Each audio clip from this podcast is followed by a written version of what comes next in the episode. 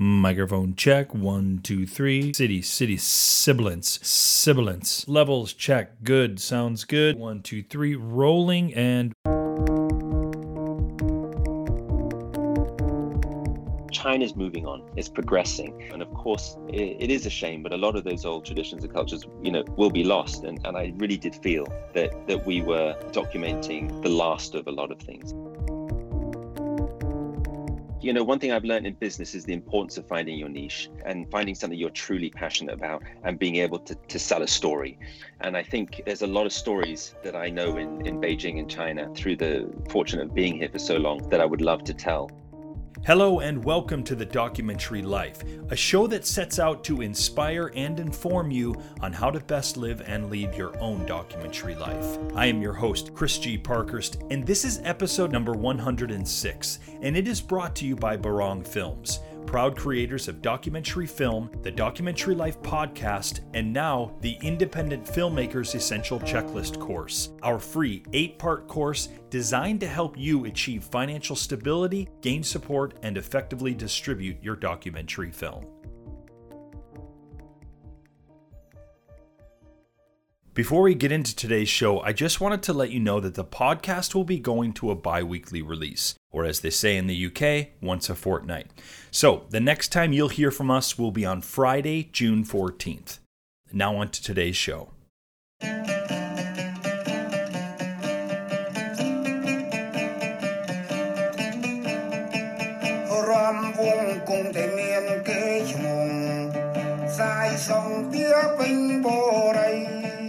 If you've never been to Cambodia but have seen photos or video footage of it, you've most likely seen one of two things. You've either seen some kind of archival footage of the Khmer Rouge, the notorious radical group that took power in the mid 70s and proceeded to destroy nearly a third of its own population or you've seen the images of the magnificent Angkor Wat temples, the incredible stone structures built sometime in the 12th century and then kind of forgotten until they were rediscovered by French explorer Henri Mouhot around 1860. Even in photographs, these temples incite ums and ahs, but to see them in person, it's a powerful, mind blowing experience. The faces of the ruling Angkorian king, Jayavarman VII, that protrude out of these giant monoliths are forever sealed on your brain once you've seen them in person.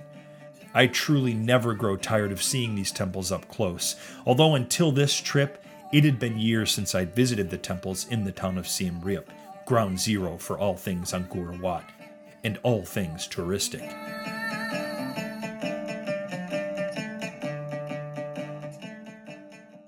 Over the past decade, Siem Reap had really become pretty inundated with tourists, or barang, as they like to call tourists in Cambodia, and I tended to stay away from this kind of action. Now, it wasn't quite the hedonism and crowded streets of Khao Sarn in Bangkok, but it also wasn't that far off.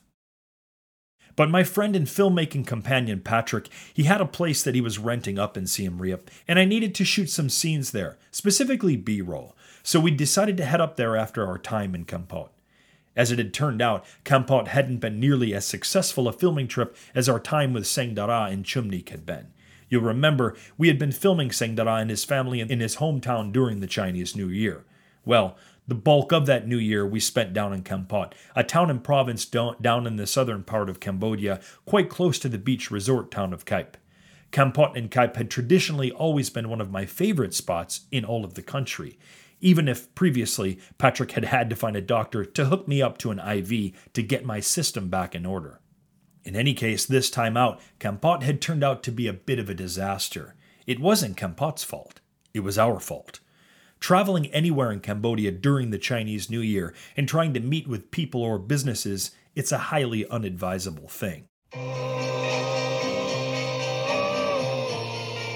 So when we'd set out there to try and film a particular scene of a particular Sinn Sisamouth song, Kampot Kampul Dong Chait, we didn't anticipate how difficult it was going to be navigating through the throngs of people that had descended upon the beach town for the holidays. And we hadn't anticipated having such difficulty finding a place to stay, or more importantly, an artist that we could film depicting the Sinn Sisamouth song.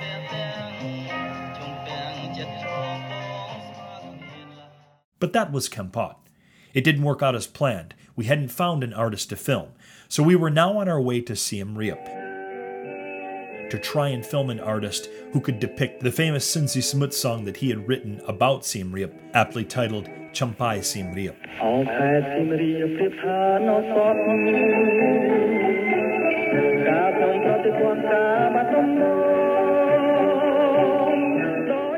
I should probably explain a little something here. The main subject of our film, Sinn Sisamouth, the most famous singer to ever come out of Cambodia, was killed during the Khmer Rouge time in 1975. Which is something that the Khmer Rouge were quite known for killing the artists, the doctors, the teachers, the educated, and destroying the libraries, books, personal properties, law records, money, anything that depicted Cambodia prior to 1975, destroyed. Even the majority of Angkor Wat's temples had the Buddha statues beheaded or dismembered. And because of this, we were not only making a film that was about the legacy of a man who was no longer alive, but to our knowledge and research, only had one single piece of archival footage of him a short clip from a movie that he had been in called Apsara. So, a huge challenge for us with this film was figuring out creative ways to depict Sinn Sisamouth and, in many ways, Cambodia of the 60s and 70s. This was obviously not really a surprise to us since we were well aware of the lack of photos, footage, and even recordings from that time. We knew very early on that we would need to embrace a very different approach to telling this story, certainly in the case of the visual aspect of storytelling and this involved our approach to B roll.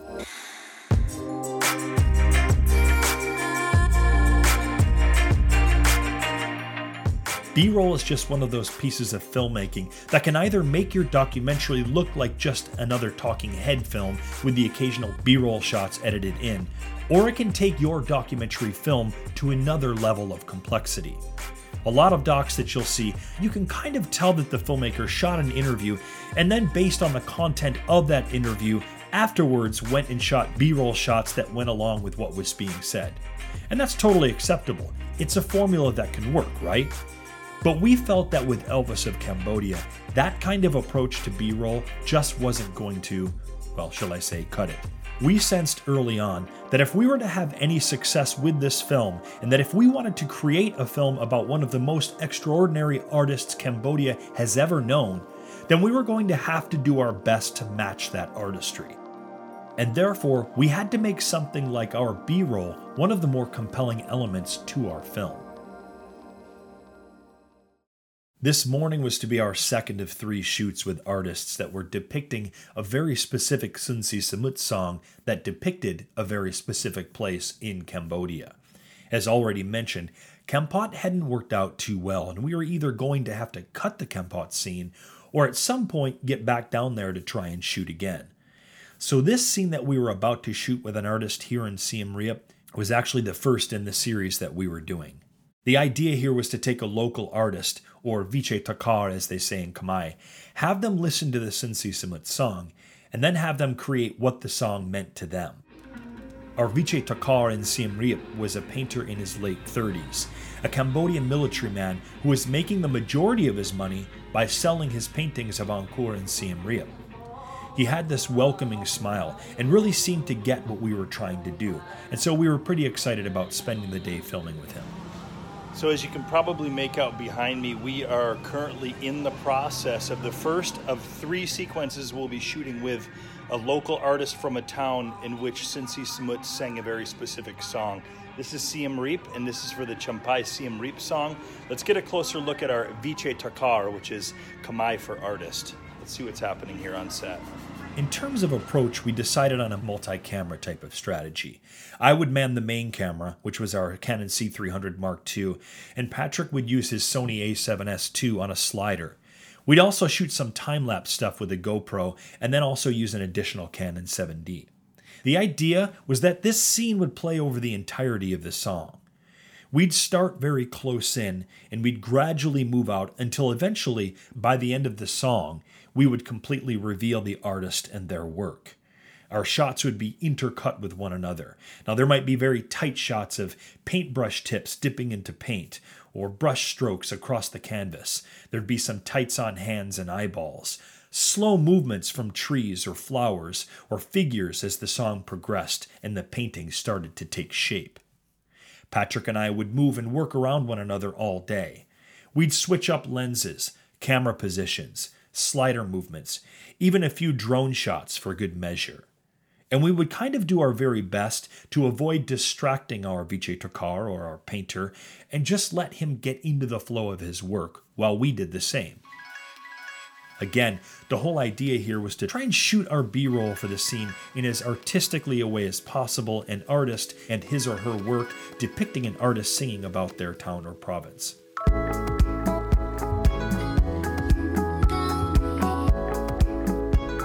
At the end of the day, what resulted was this kind of dance amongst a handful of artists, all with great respect for one another's work, and ultimately, all with great reverence for one of the most profound artists this country has ever known.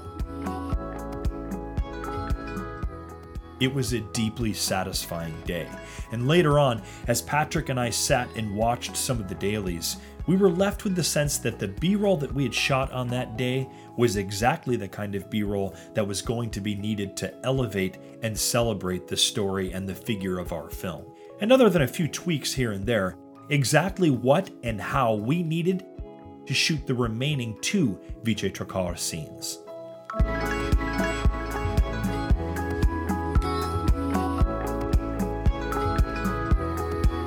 You've been listening to part 6 of our Chris in Cambodia series. I'd like to encourage you to really try and think outside of the box when it comes to shooting B roll for your own documentaries, and to try and get away from the conventional shooting of interviews and then filming of cutaways afterwards, and instead to try and find more compelling and complex ways in which to shoot your B roll. If you can, think about what your film might look like without the interview, without the safety net of words and see if you can visualize a more interesting way in which to visually depict the story of your documentary film.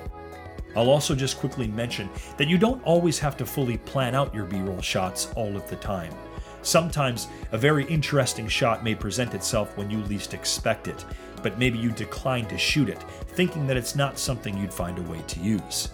Well, I'm here to tell you that you should shoot it anyway there is a reason that that something caught your eye or looked good in your frame. You may not understand those reasons at the time, but you should trust your instinct anyway.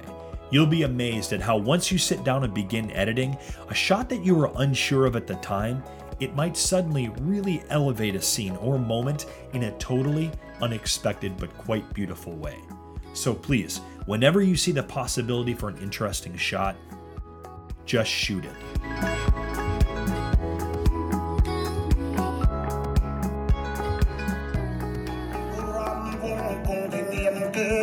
You'd like to see some of our interesting shots and behind the scenes footage of our film shoot with the artist of Siem Reap, you can check out the show notes for this episode and others by going to our website at thedocumentarylife.com. Up next on TDL, our weekly conversation with a documentary industry guest.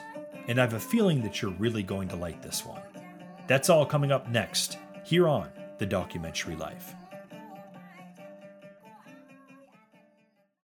If you're anything like me, when it comes to doc film preparations, checklists are an essential part of that preparation. Whether it's putting together a gear list, storyline notes for an edit, or gathering materials for a grant application, checklists are very helpful in ensuring that we're prepared for whatever may lie ahead in our doc journeys. Which is why Steph and I, we've put together a very special offering for you a free eight part course we're calling the Independent Doc Filmmakers Essential Checklist.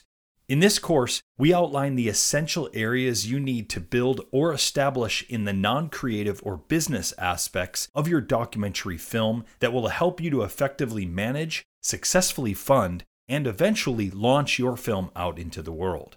We believe that given the right strategy and insight, every doc filmmaker can achieve their goals and intentions with their films. We believe that there is money out there for every project, that it's just a matter of finding and securing it. and that with the right preparation and strategy, every film can be met by an active, eagerly anticipating audience, and that includes yours. To enroll in the Independent Doc Filmmakers Essential Checklist and see how the course can help you, just head on over to the documentarylife.com slash courses. It's free, and just as we do each week here on the show, this eight-part checklisting course will inform and inspire you on your documentary film journey. Something I wanted to mention before continuing on with today's show. You've probably noticed that we're playing around with some pretty cool fresh sounds on this season of TDL. And I'd like to thank Musicvine for supplying us with those cool, fresh sounds. If you're interested in learning a little bit more about how Musicvine might be able to serve your doc project, you can check out the show notes for today's episode, or you can simply go to their website at musicvine.com.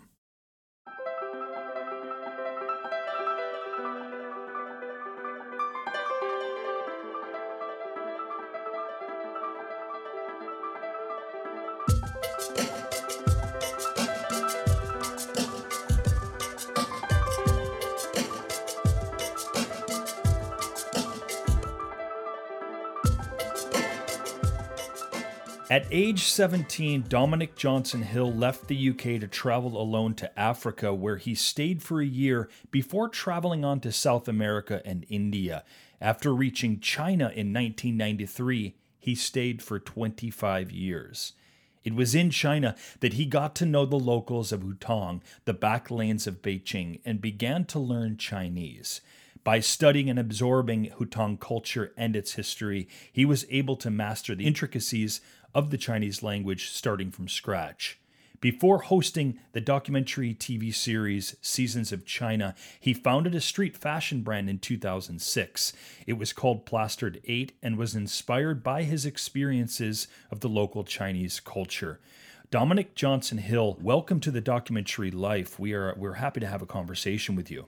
Well, thanks, Chris. What what an introduction. I, uh, I'm, I'm I'm feeling old. you and me both, man. You and me both.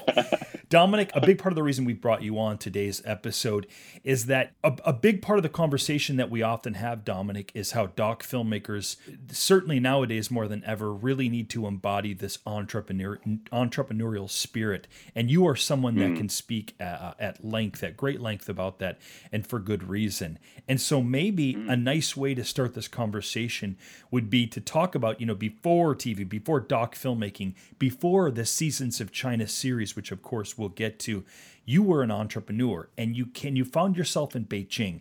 Tell us briefly about that story, coming to Beijing and your first instances of, of entrepreneurship. Yeah, well, um, as you said in my introduction, I left home at an early age and was really um, I, I, did terribly at school in England, um, and so I felt that staying in England had very little hope for me. Um, and I was always very adventurous, and so I started to travel and hitchhike across, you know, countries and and started doing a bit of alpine climbing and and and it was that was three years of travel of South America and ah. Africa and India, and then I arrived in China in 1992 because I had an older brother who was working um, on a contract in, in in a city called Qingdao in China, and I came to visit him. Yeah. And I came up to Beijing on my own. A lot of people say, "Why did you stay in China for well now 27 years?" Um, and, and it's quite simple as I, I ran out of money when I arrived in Beijing and, uh, and, and I had, you know, nowhere to go. Uh, and so I, you know, so much about entrepreneurship is being in the right place at the right time, mm. Chris. And, and, and I ended up, you know, in Beijing in boomtown. Mm. You know, uh, the 90s in China was was the crazy time where yeah. you could have, you know, tried your hand at anything and you would have made money. Yeah, yeah. And there were there were literally two bars in the whole city in 1992. And I went to one of those bars and I was rubbing shoulders with CEOs and CEOs of big companies who were coming to China to set up their rep offices, and I was doing jobs that I was totally unqualified for. and so, what what what kept me in China was this incredible, like, just opportunity everywhere. And it wasn't a country I, I fell in love with because it's it's Beijing's not a city that you come and necessarily like, wow, it's beautiful, like like India was. it was it, it, it was it was flat, it was grey. As as foreigners, we had our own money we weren't allowed to spend you know chinese money we had to live in foreign designated housing yeah. um, but but um, but i started to you know it was in china that i started to think as an entrepreneur and that was because everywhere i looked there were there were industries or there were markets that hadn't opened up yet. Mm. Uh, no one had done this and no one had done that. No one was doing market research. No one had done T-shirts. And I and I thought, wow, you know, I could do that. I've seen that, you know, work in the West. Um, and then of course, then you're surrounded by millions of entrepreneurs because the Chinese are probably the most entrepreneurial race on earth. and so uh, and and so that's really where I, I got the bug. You know, I just happened to be in the right place at the right time, and through osmosis, learn about how to be an entrepreneur on, yeah. a, on a kind of on a street level, and I and I got hooked. Well, and of course, to, you know, for any sort of venture like this, you need a certain amount of capital, and you found yourself in Beijing and and mm. as you have said yourself you didn't have much money and and that is often the case where doc filmmakers don't have a lot of uh, financial resources to maybe to begin mm. in this case a, a, number of our listeners first projects uh, what can mm. you share with us in terms of uh, you know maybe advice or suggestion to kind of raise mm. that capital well my first business was in market research and it was really um, uh, you know, I love travel, and so I went traveled out to parts of China that no one else wanted to travel yeah. to because they were so off off the beaten track. But there were still millions and you know hundreds of millions of customers there, um, and I applied myself and, and and set up networks, you know, through taxi drivers and kiosk owners, and I was providing you know uh, information on on products foreign products that were being sold in china it was yeah. very basic stuff you know so uh, I didn't need an awful lot of money. All I needed to do was buy a fax machine for the taxi driver who would then drive around and, and gather the information and fax it to me because it was before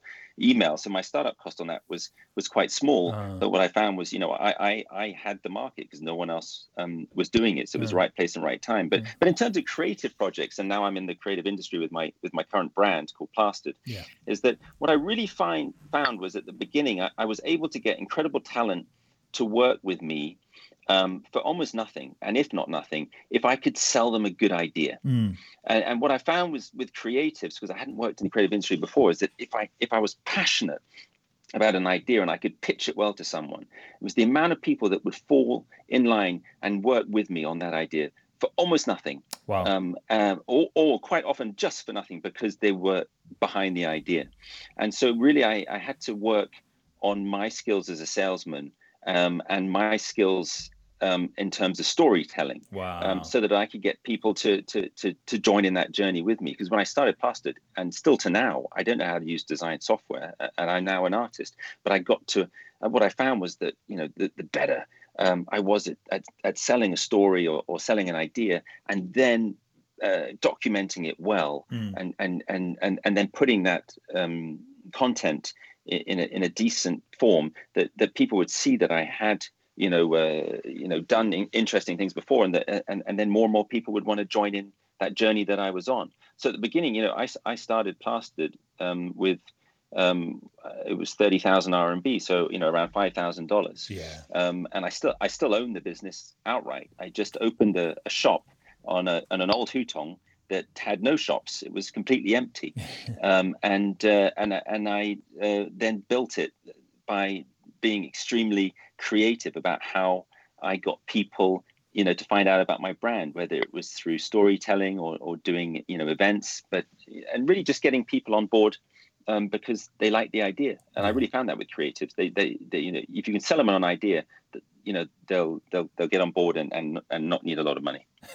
you know, I've been on that street. Uh, I, I think I at, at, the before we got on or before we started recording, I mentioned to you that I'd done some commercial gigs in Beijing. I've been on the street uh, where your shop first started, and it's it's hard to believe um, that it was as you described initially, because of course it's it's a it's a pretty big booming area now, to say the least, isn't yeah. it? Yeah, yeah, yeah. Crazy. I mean, I was the first shop on the street. Yeah. Um, and it now um, gets on public holidays a hundred thousand people a day. and when I, I, I, so how it started was, you know, I, I, moved into an old residential street that was 800 years old in Beijing yeah. um, to live with my family. Um, and then one day I had an idea to set up a a t-shirt shop on that street because the rent was cheap and it was an old alleyway and it, I thought it would be fun. Um, but obviously there were, there were no people on the street. That street on a public holiday now gets 100,000 people a day.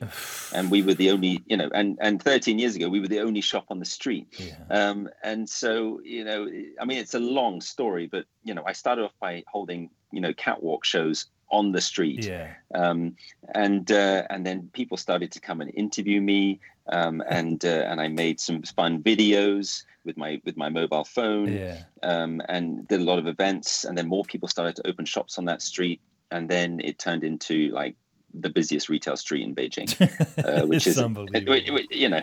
Yeah, uh, it's a crazy kind of China story, but this kind of stuff happens in China. Yeah, you know, yeah, um, it's uh, you know, it's it's an economy that's been you know going now for 40 years in terms of open economy, Yeah, yeah. and it's still got a it's still got a long way to grow. Um, and so, um, as I said at the beginning, right place at the right time, you know, and then uh, and then applying myself and working with the community really of where I lived. You know, I was very embedded into the community yeah. um, and uh, you know worked with the local chamber of commerce, worked with the um, the local old ladies on the street to to you know, to man my stores. You know, it was uh, it, it was a great story of community and um, and being in the right place at the right time.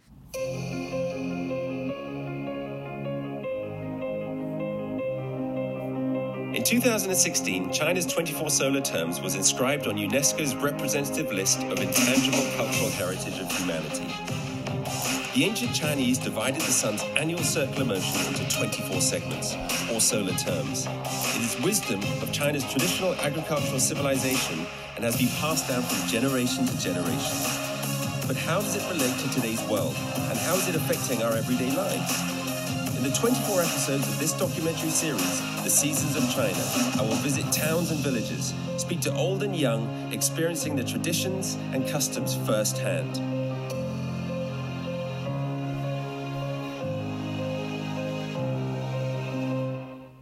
Well, speaking of right place at the right time, your current documentary series, of which you are the presenter on, is called Seasons of mm. China. Let's turn direction mm. a little bit towards Seasons of China at, at this moment, and and and maybe mm. at this time, let's turn our, our, our direction to Seasons of China a bit. And and how did that first come to be for you? Were you in the right place at the right time? How how did that series happen, Yeah. Dominic? Well, then when I take you back to when I opened my T-shirt shop, um, China's most famous talk show host came to my store, Mm, and I was talking about the importance of story. Is when she came to the store, yeah. I told her the story of my brand, and then I took her to my house that was behind the store and introduced her to my children, Wow. and then told her the stories of the, the designs. And she was so into the story that she asked me to go on her chat show. Um, And you know, Oh. in China, you're talking, you know, China's Oprah Winfrey, so you're talking. Her show gets audiences of up to sort of 20 million. Oh boy. And that was my first ever time on television. Was on a chat show with 20 million people Oh, wow. watching. And uh, and I pulled off a bit of a marketing stunt because I, I wore a T-shirt on the show that had my telephone number on it without telling anybody. and then during the, and then during the show, she um she pointed out my T-shirt, and then everyone started calling my number. But then what happened Brilliant. from there was pe- people thought I was good at telling stories, and, and I try to be entertaining. And obviously, I speak Chinese, yeah. and and it was a great story for Chinese media. A foreigner who speaks Chinese, Oh, yeah. he celebrates, you know, he celebrates Beijing through these designs on his T-shirts, and it went from one show to the other to the other. And then, you know, I was never passionate about television. In fact, I was very anxious in front of the camera. Hmm. Um, but I just, you know, pushed myself. And then it was show after show, and then I ended up as a as a judge on China's um, um, entrepreneur show that you have in America, like the Shark Tank, whatever you call Mm, it there. Um, and um, I did that show for six years. And then I did a show on CNN very quickly one day, and then I got spotted. And then I got asked to do a show that was owned by Fox called The Vintage Hunter, where I traveled around the world to vintage markets Yeah, yeah, yeah. and then and then I do a lot of shows in China. You know, I'm I'm, I'm very known in China on, on television as one of these foreigners who speaks Chinese. He's been here a long time, and, and so I get pulled into I get pulled in to do a lot of shows. Whenever there's a public holiday or some celebration, there's like, let's interview Dominic. He's the uh, the random foreigner That's that, so um, wild. Yeah.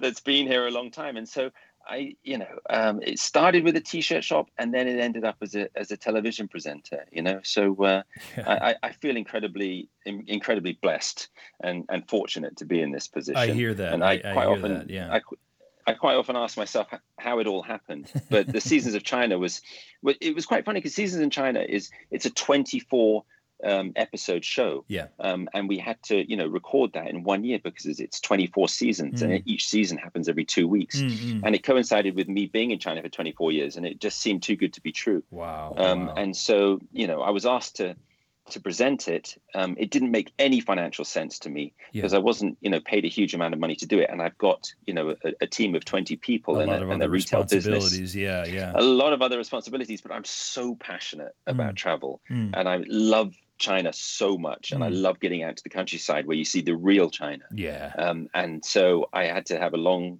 you know, word with my wife after she'd had a glass of wine and say, "Listen, listen, something's come up." Yeah, right. And, For uh, maybe the next and, year or uh, two. also, yeah, yeah, exactly. And you know, we also have four daughters. You know, so and and you know, she was so sweet, and she's like, you know, I know how much you love this, and and you should do it. And so I committed and did it, and it was it was every every ten days. You know, I was off for uh, for another adventure. Unbelievable. Um, and it was probably the most incredible year, if not the most incredible year of my life. In terms of sort of the day-to-day production can you give us can you paint a picture on well first of all what was the size of the crew that you were operating with as a presenter? And then how much time was happen how much time was being spent on sort of research and content building before you would arrive in, in a village or in a province?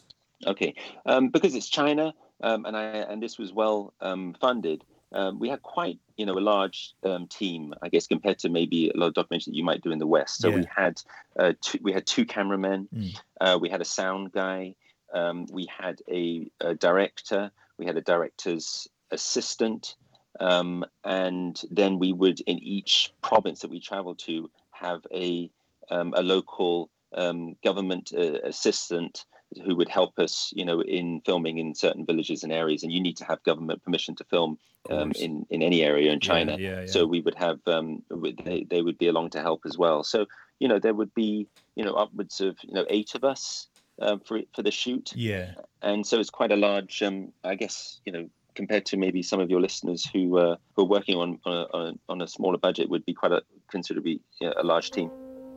Um, so my name's Dominic Johnson Hill. Even though I'd been in China for a very long time, I never knew about the 24 solar terms. I'm very excited to learn more. So to go on a journey for me is fascinating. Right now, here in Guizhou, we're in a beautiful mountain part of it. Now we've just headed from a place called Shiqian up to a village called Lousha. Now the reason I'm heading to this village is because I've heard on the internet that they have incredible local customs and traditions here, and it's a great place to learn about Yitun or the start of spring. In terms of, of being the presenter and being the interviewer, how much say did you have, Dominic, in some of the actual content that was being filmed? Certainly, your your leading conversations, but was all of that prepped for you beforehand, or or again, how much how much say did you have in that content? Well, I mean, I'm very passionate uh, about story. Yeah. You know, and that's how I how I really built my brand. And so, um, I, um, you know, at the same time, I'm running a business, so I, I'm not writing the script. So I I would um, be sent a script uh, usually a week prior to the filming, Mm. and that was researched by a team of probably three or four people Mm, um, uh, you know, in the private production company and also with the help of the Chinese news agency. And then we would arrive. But I, where I played a big part was, you know, some of the really interesting parts of the documentary are my conversations with people in these provinces, and a conversation. Oh of, yeah, I, I you know, totally uh, agree. You know, you know. As as I tell you know as I told my daughters who speak Chinese, I said you have this incredible skill, which is you can go and travel anywhere in this country of 1.4 billion people, and you can have a conversation with them, Mm. and that's so powerful. And so going to these provinces, and you know, one time I was hanging out um, for this one season called uh, Mangzhong, where there's you know you got these combine harvesters, these little entrepreneurs who who, who borrow money to buy these combine harvesters for like twenty thousand dollars or thirty thousand dollars, and then they literally ride them. You know, thousands of kilometers across provinces, all the way across Henan and then up towards Beijing, just uh, you know, harvesting wheat for families, you know, six hectares at a time, eight hectares at a time. I got to hang out with this guy for, you know, three days and sleep with him, Yeah. you know, in a wheat field by Yeah, his yeah, combine yeah, yeah. harvester, and, and and and and crazy conversations. You know, I mean, that he has no, no idea about England. You know, I mean, a whole bunch of flies came into the combine harvester, and he said to me, "Do you have flies in England?" I'm like, "Yeah, we do have flies in England." You know, very innocent conversations like that. And then, uh, and and then I also found that because I was, I, I'm a foreigner. I'm a very uh, you know hard on sleeve kind of guy. Uh, i have a, a, lot of emotion, uh, and I found that they they really opened up to me. You know, um, uh, you know, there's there's a with any society within its within itself there's a lot of complications we english people are quite distrustful of each other when i hear an english person when i hear an english person speak you know your wife is english you know this as soon as an english person speaks you're like okay he's he's private school he's public school he's north he's south and, oh, and then you start to make you start to judge each other yeah. but this is an english guy who's six foot three. You know, he's bald and he's got a big nose and he speaks fluent Chinese and he's talking to me about, you know, my relationship with my wife, you know, which was a funny one because he's away from his wife, you know, uh, for so long, you know, uh, harvesting this this wheat, and he really opened up to me.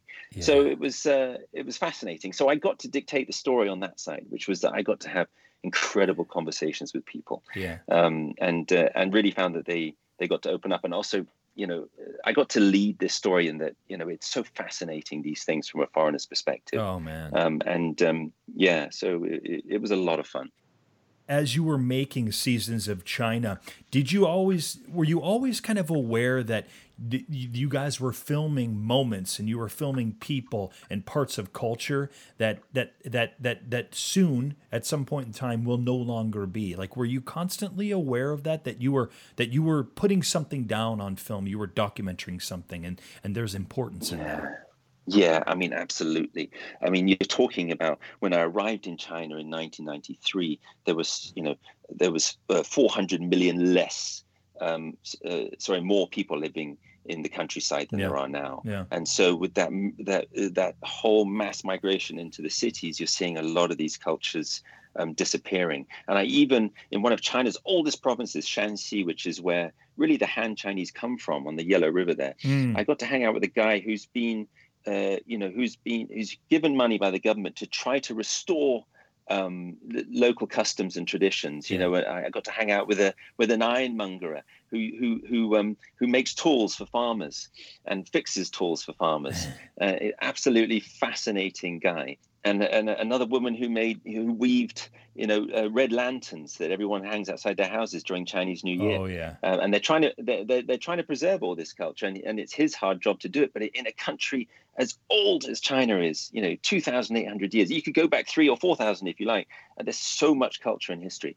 Um, and it's very difficult to preserve that. So, really, yes, absolutely. And, and even down in Yangshuo, I was hanging out with the guys who who, who do the fishing with the cormorant birds. Because yeah. a lot of people envisage China, these guys in these large straw hats and uh, and fishing with birds, these cormorants. Yeah. Um, I got to hang out with them.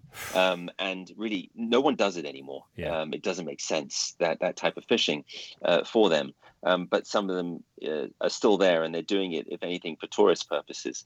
But it was amazing to be on a boat and to see a guy let go of his cormorant and see it swim underneath my boat and catch a fish right underneath. Now, albeit that fish he had pre-caught and tied it to a piece of string and, yeah. and, uh, and to a rock and left it on the bottom of the riverbank so that his cormorant could catch it. His cormorant was def- his cormorant was definitely out of shape, yeah. uh, but I uh, but I did get to see it happen, and then you did get a, a feel for it. But there's so much culture. I mean, you know, China's moving on. It's progressing, yeah. um, and uh, it's got still got a long way to go. And of course, it, it is a shame, but a lot of those old traditions and cultures, you know, will be lost. And, yes. and I really did feel that that we were documenting the last of a lot of things, especially with the farming, because the, the, the, that's the really the last generation of of the small farmers. You know, the, the, the every family would get a 600 you know acre or sorry a, a hectare of land for each member. Um, and they're still holding on to that but those people are now in their 50s and 60s and they're getting too old to farm. And their kids are in the cities and uh, you know they can't come back to help them. So that that land is going to get redistributed and it's going to become big farms Dominic, as we wrap up our conversation here, I'd like to sort of ask you, having worked uh, at great length on this docu series as a presenter, does it uh, does it inspire you or scare you away from actually doing your own documentary film? It does not scare me away at all. Yeah. In fact, I think you know one thing I've learned in business is the importance of finding your niche yeah. and uh, and and finding something you're truly passionate about and being able to to sell a story. Uh, you know, with I, I, happen to sell T-shirts and, and artwork.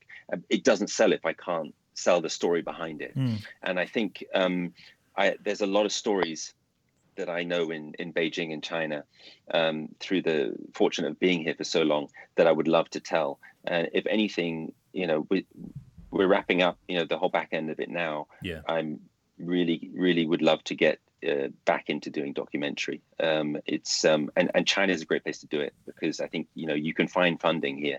There's a lot of funding for for the arts and culture, um, and um, and I think you know if I can find the right story, find the right niche, um, and and and find you know uh, some support and, and get people behind it that I could tell a really good story. So absolutely, I would love to do more documentary. Well, Dominic, if I am fortunate enough to uh, find myself in a commercial or documentary uh, job over in Beijing again, I certainly hope to pop by the plastered shop, and I'd love to hang out with you, man. Oh, please do. Yeah, absolutely. And I'll take you for a swim in a in, a, in an old lake in Beijing and it's uh, it, will be a pleasure to host to have you over. That's wonderful. I love it. Thank you so much for being on the documentary Life, Dominic. Thanks for having me, Chris. Don't forget, if you're interested in our free eight part course, the Independent Doc Filmmakers Essential Checklist course, go to thedocumentarylife.com slash courses. Thanks again for listening. We'll see you in two weeks' time, Doc Lifer.